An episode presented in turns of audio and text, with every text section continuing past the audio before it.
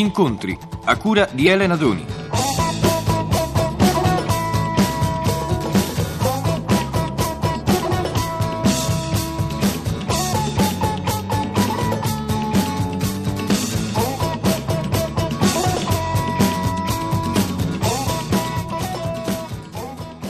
Giovanni Arpino, scrittore. Scrittore diventato noto con alcuni libri famosi, La suora giovane, L'ombra delle colline. Forse ce n'è stato qualcun altro prima, adesso ce lo facciamo dire esattamente da lui. E proprio in questi giorni torna in libreria con un nuovo libro che si chiama Domingo il favoloso. Però Giovanni Arpino è noto anche per un altro tipo di attività di scrittore, in quanto giornalista e giornalista sportivo giornalista sportivo e anche di cose di Torino, perché appunto è un torinese, esatto, lei è torinese, ecco, mi facendo di sì con la testa. E quindi vorrei parlare con Giovanni Arpino proprio di tutte queste cose, cominciando naturalmente dalla sua carriera di scrittore, dal primo, diciamo, e dall'ultimo libro che ha scritto. No, è troppo lunga, non potrei assolutamente riassumerla perché sono esattamente 23 o 24 anni che è uscito il mio primo libro. Cosa vuole come si chiamava il suo primo libro? Il, libro, il mio primo libro non è mai più riuscito e non le cito il titolo perché non mi è mai piaciuto, però mi serviva come patente e allora l'ho, l'ho lasciato pubblicare e me lo pubblicò Vittorini nei gettoni dei Naldi, da allora non è mai più riapparso. Ma era una vocazione giovanile fare lo scrittore? Ma lo, lo, lo scrittore non, non è che lo si faccia, lo si è, o lo si è oppure no. Io ho sempre scritto, forse anche in fase prenatale, non lo so. Ma ha mai pensato di fare un'altra attività oltre a quella di scrittore? No, non so fare assolutamente altro. Mi sarebbe piaciuto molto fare un lavoro di tipo altamente manuale, non so, tipo tagliare diamanti, eh, fare cose d'oreficeria e via dicendo. Ho sempre avuto il complesso di non, sa- di non possedere un mestiere di questo tipo, no? Ma eh, allora ho, ho usato la penna. E in compenso eh, non possederà mestieri manuali, ma possiede delle alte competenze specifiche, cosa che per uno scrittore già non è molto frequente. Lei ha un'alta competenza specifica in materia di calcio. Non sono affatto un competente, anzi c'è qualcuno che ritiene che in un paese di 52 milioni di commissari tecnici della nazionale l'unico che non si intende di calcio sono io. Io sono ben contento di ricevere questa nomina. Io proprio ieri leggevo il suo pezzo su Gianni Rivera. E lei ha fatto un pezzo in cui simpatizza indubbiamente, clamorosamente anche direi, con Gianni Rivera. Ecco, mi vuol spiegare eh, le ragioni di questo suo atteggiamento? Io ho criticato moltissimo Gianni Rivera in alcune sue espressioni calcistiche. Come calciatore ha certamente commesso degli errori, ha certamente preso, preteso troppo da se stesso. Come uomo è venuto fuori dal bozzolo in un modo eccezionale, in un paese dove nessuno si dimette, oppure la gente si dimette per aumentare il proprio spazio di potere, oppure finge di dimettersi, oppure fa il piangino. Si dimette e rimane. Si dimette per, per, per occupare due poltrone anziché una. Ecco lui non ha offerto la traguancia, è stato un uomo di carattere, non ha voluto perdere la faccia e questo io lo trovo molto stimabile, al di là del fatto che fosse un grande calciatore con delle sbandamenti sul campo. Ma lei che è un intellettuale, io so che questa parola non è mai amata, essere un intellettuale, no, però... No, io, sono, sono, io la parola intellettuale l'apprezzo moltissimo. Ecco, lei è un intellettuale. Come si trova nel mondo del calcio? Ha delle amicizie? Ma credo, Ritengo di sì, credo di aver portato qualche cosa al, al mondo del calcio scritto, diciamo, no? Ho alcune buone relazioni, credo di godere di una certa stima, credo di fare anche qualche pochino di paura a diversi personaggi, questo conta molto nel clan. Quali personaggi, per esempio? Ma non so, succedono delle cose curiose, dai federalotti che hanno paura che io faccia un articolo troppo critico, dagli arbitri che mi leggono sempre con eh, i capelli diritti in testa, dai giocatori che mandano il bigliettino dagli spogliatoi dicendo professore mi dia 6. Senta, continuiamo a parlare di calcio, parliamo di quest'ultimo campionato. E secondo lei è stato un campionato diverso dagli altri? Direi comunque particolarmente emozionante perché indeciso fino all'ultimo momento. È stato uno dei campionati più noiosi a cui abbia assistito negli ultimi 25 anni. io ho capito anni. tutto. negli ultimi 25 anni. La Juventus doveva vincerlo con almeno 10 punti di vantaggio, vista la scarsità degli avversari. È vero che la Juventus cammina sulle ginocchia, ma gli altri sono già nelle bende del sarcofago, quindi veramente non, non, non, non c'era questione. E tuttavia è stato un campionato molto interessante da un punto di vista sociopolitico per le contestazioni, per la strumentalizzazione che è stata riversata nel mondo del calcio, perché è nato un tifo gruppuscolare, perché è nato un... Come, come, come, come sono tutte parole che preoccupano un po', tanto più in intervista radiofonica. So, come gruppuscolare, come eh, sarebbe ci sono, ci sono, queste frange tifose che si sono eh, dissociate dalla, dai club calcistici, anche dalle masse eh, più o meno organizzate o spontanee del, del, tifo popolare normale. Si sono creati appunto i commandos, gli ultra. Eh... Ma lei non parla, spero, della violenza negli stadi, cioè violenza che probabilmente non ha nulla a che vedere con lo sport.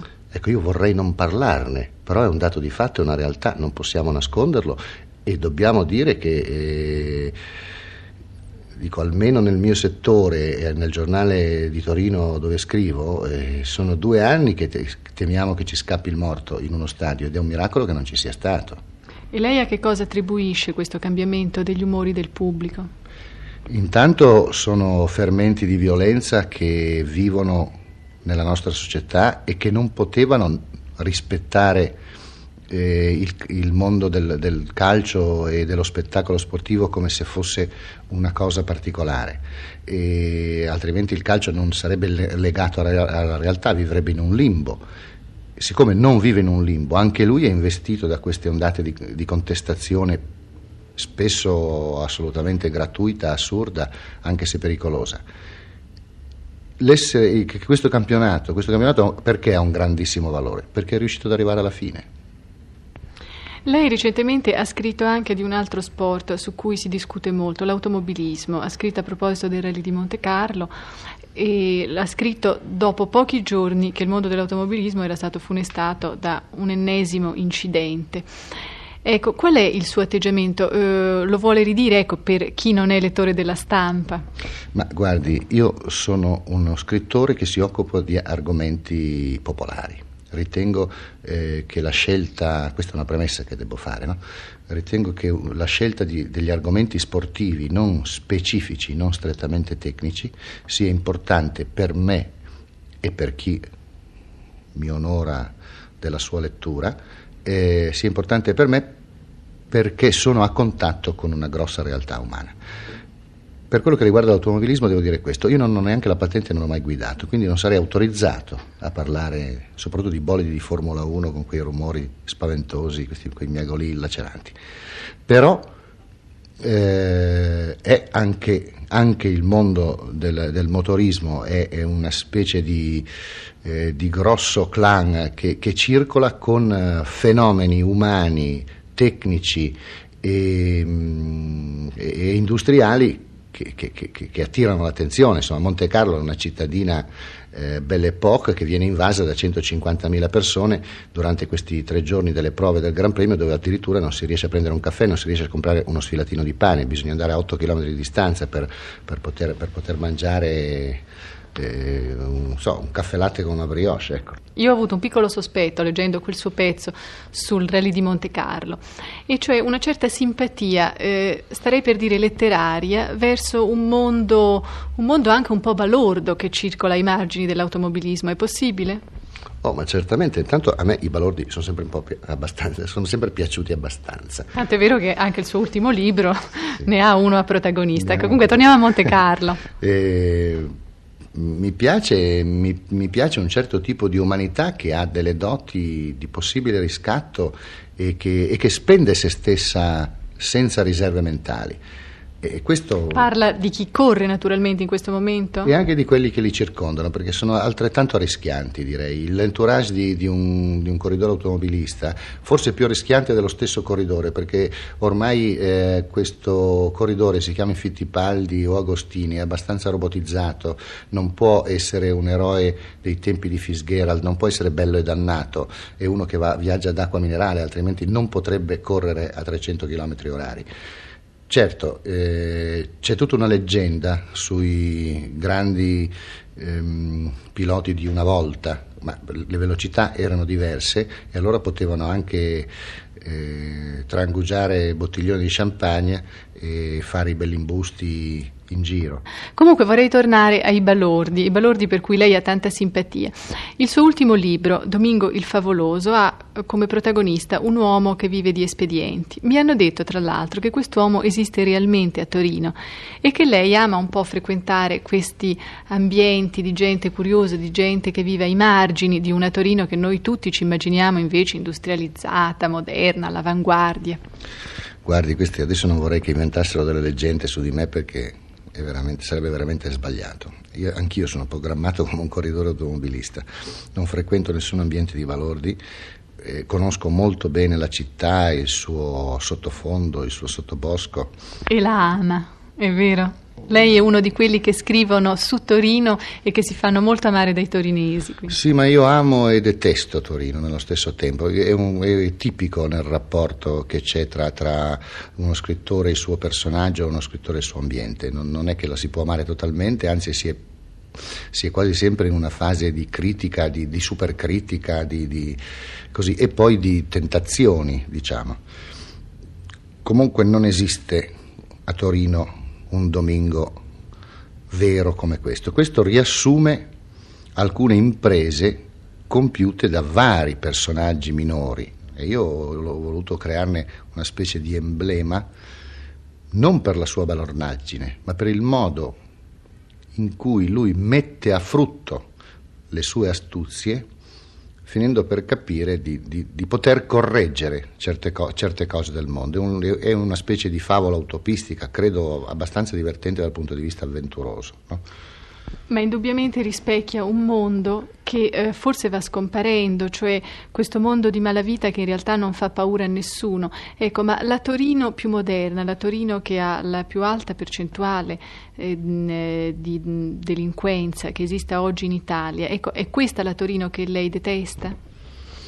Ma guardi, ci sono tante cose da dire sulla Torino d'oggi. È un antico nobile villaggio che si è dilatato a metropoli diciamo anche subumana. È un, una città dove la borghesia si è ritirata anziché esporsi a governare. È una città che per fortuna ha un, un cuore operaio che è molto importante per il suo governo, per il suo governo, per l'amministrazione di una città e nello stesso tempo è una città di frontiera dove è successo di tutto, dagli accampamenti degli immigrati allo sfruttamento de- degli immigrati e, e, ed è un esempio che credo unico nella storia d'Italia di, che è quello offerto da Torino negli ultimi vent'anni. Una città molto difficile che non credo si possa affrontare di colpo e di petto in, in, un, in un, romanzo. Un, romanzo è, è, come la biopsia che fa un, un medico prende un, un, brano di un tessuto e studia, quel brano, bra, e studia al microscopio quel tessuto, quel brano, quei, quelle poche cellule. Lei è cresciuto a Torino, ecco, e vorrebbe tornare indietro, vorrebbe poter fermare la macchina del tempo, per, perlomeno per quello che riguarda la sua città?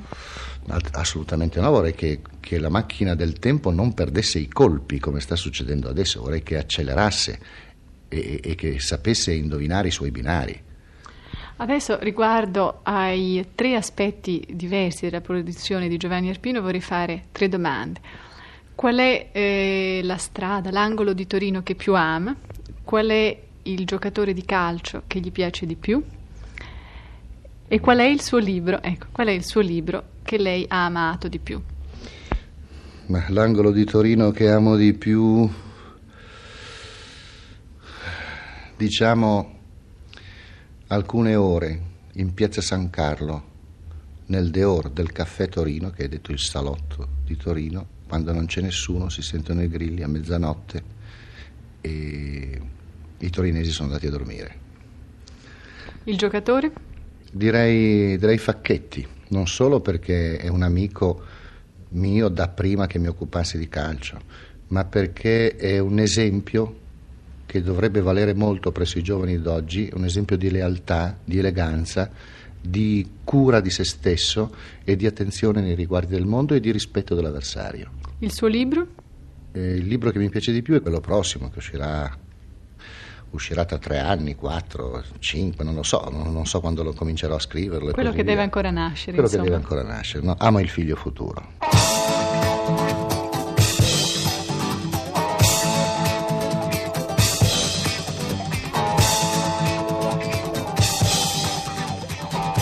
abbiamo trasmesso Incontri a cura di Elena Doni. È intervenuto Giovanni Arpino.